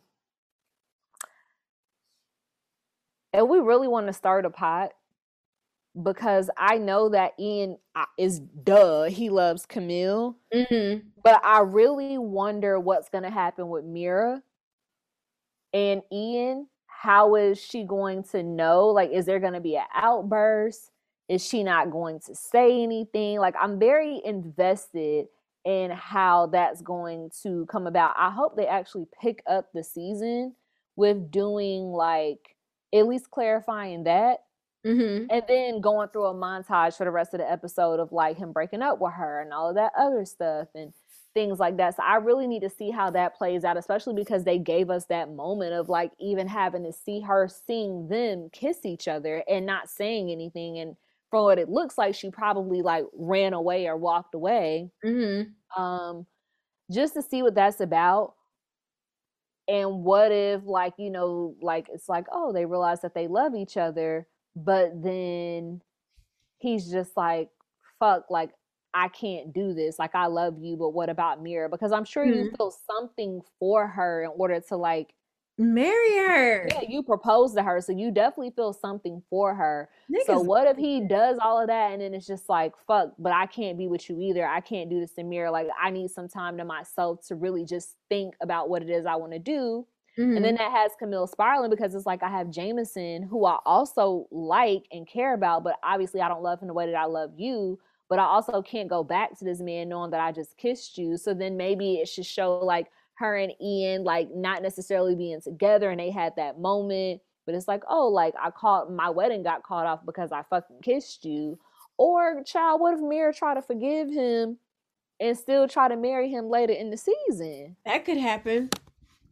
Because you know, bitches love appearances, so she might just be like, just don't let it happen again or some shit, or promise me that you would never let that happen again. I don't know. Because she didn't hear the conversation. She just saw the kiss.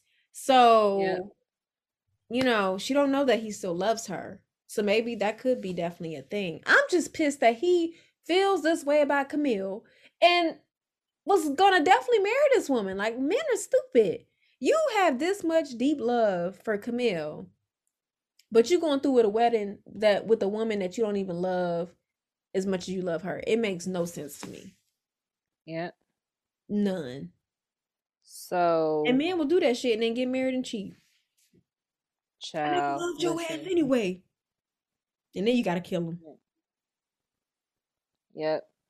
I feel like, you know, that and then also I feel like that and then with Tye, I've already said multiple times throughout us on this episode, seeing where it goes with her and her husband. Maybe he may try and like talk to her. What if she realizes, like, damn, like I might kind of still love this nigga, and then she goes back to dating him, or is very confused about where she's at when it comes down to loving her ex-husband.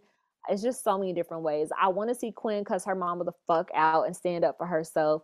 Um, maybe she will question her her sexuality. Maybe she won't. Um, Mhm. I'm very interested to see where it's gonna go at with Sean because I feel like you don't pay an actor as big as Robert Ri'chard and Mhm. like not keep him around. So I'm very interested to see where that where That's that dynamic point. is gonna go at. And then hopefully with Angie, like I feel like I hope Angie get her shit together. Like, girl, we don't want to see you struggle for too many more seasons. Mhm. So that's really all that I have. Okay, that was good, Miss Cleo. I like the little spin on them not actually getting together. Like it actually comes Mhm. back and it's really a buzzkill. Like what the fuck? They're not gonna fuck right now. Like Mhm. he's actually gonna pull back and say, "I can't do this," because he look like a I can't do this" type of nigga, but go and do some shit that he shouldn't do type of nigga. You know, even though his heart is somewhere else. So I could see that happening too. Damn. And then she all broken up, and now she got to go back to James. Excuse me, got to go back to Jameson, but don't really want to go back to Jameson. So what the? Oh, Mhm. I need their marketing team to up it because I need I need season two. We can't. They have to give us season two because the way season one ended, like it has to come back. So we at least need a season two, and with season two, that needs to be their trigger to up the marketing so we can get a season three. But I love those predictions; those are really good. Damn, now I'm stressed. Mhm. We don't have nothing else to talk about. We will catch y'all. You said, "Bitch, let me do it." Damn. Tuesday out this thing. Purr. Cause we over here rambling and y'all ain't hear none of that shit because I done cut the shit out. Purr. You got anything else to say, friend? I don't. Make sure y'all follow us on Rewind, Rewine and Recap, R E W I N E A N D R E C A P. That's Rewine and Recap on Twitter, Instagram, and TikTok. We are going to start Married at First Sight. That's how this whole fucking conversation got started. We're going to start Married at First Sight this week. Um, so I'm excited about that. That's a new show for us. I know you housewife bitches love that shit. So we're gonna get into Married at First Sight and have some fun with the new couples. I think they're in Boston. So you can catch us live tweeting every Wednesday. We're still gonna post on Sun on Tuesday. Um, and recap the show every week with you guys. Thank y'all so much for listening. And I think that's Appreciate y'all. All right, guys. Bye bye. Bye.